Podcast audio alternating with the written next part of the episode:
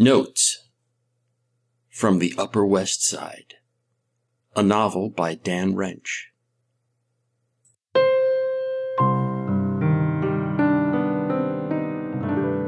Chapter 30 A Public Service Announcement.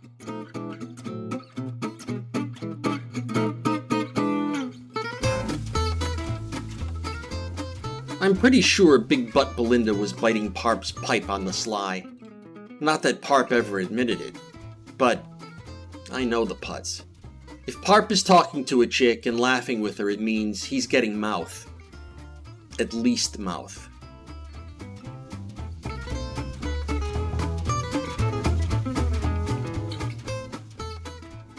The guy's a misogynist. There, it's been said. Feel free to kick his ass, ladies.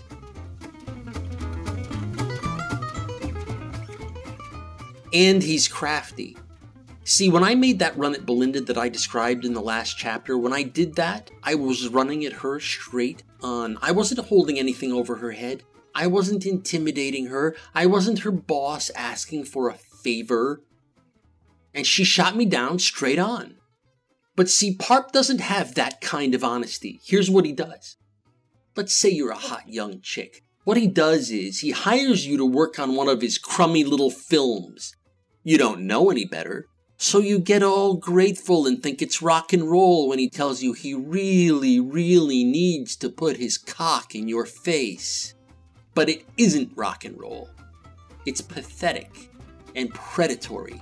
Just ask your boyfriend.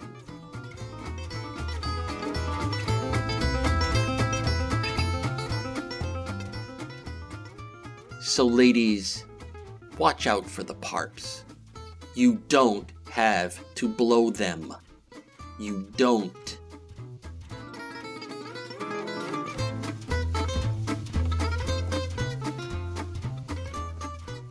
Notes from the Upper West Side is a work of fiction.